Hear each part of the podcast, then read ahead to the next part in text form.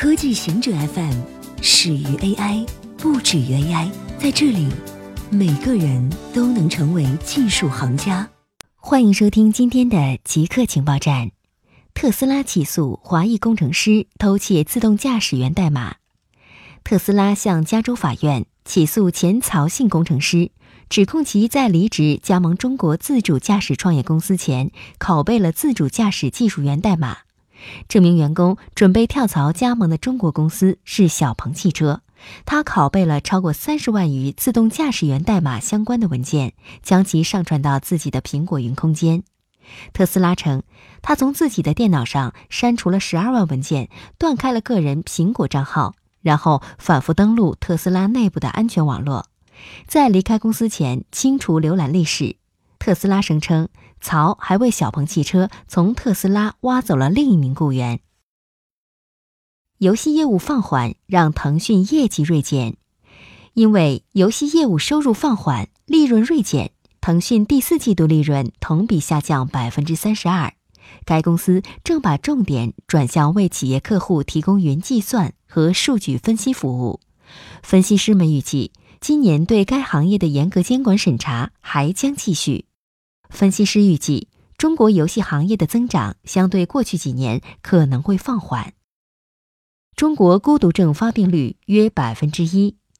据分子自闭症发表的一个论文，首次大规模的中国孤独症流行病学研究发现，在中国孤独症谱系障碍的患病率达到百分之一，这和西方国家的患病率是一致的。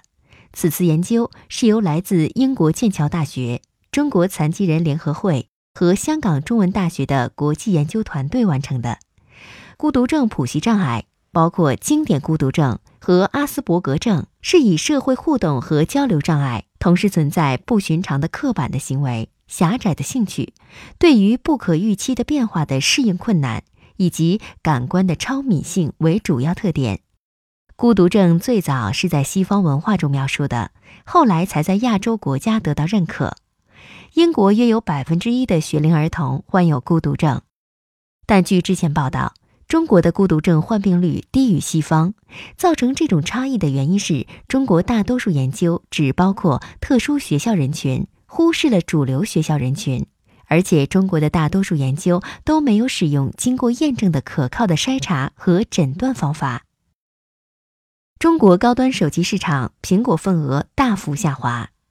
由于经济寒风刺骨，消费者不愿升级手机。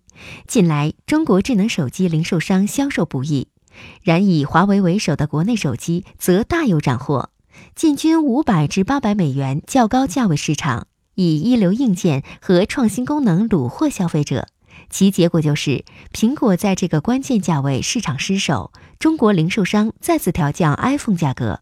华为在中国五百至八百美元价位手机市场的份额，去年从百分之八点八飙升至百分之二十六点六。以上就是今天所有的情报内容，本期节目就到这里。固定时间，固定地点，小顾和您下期见。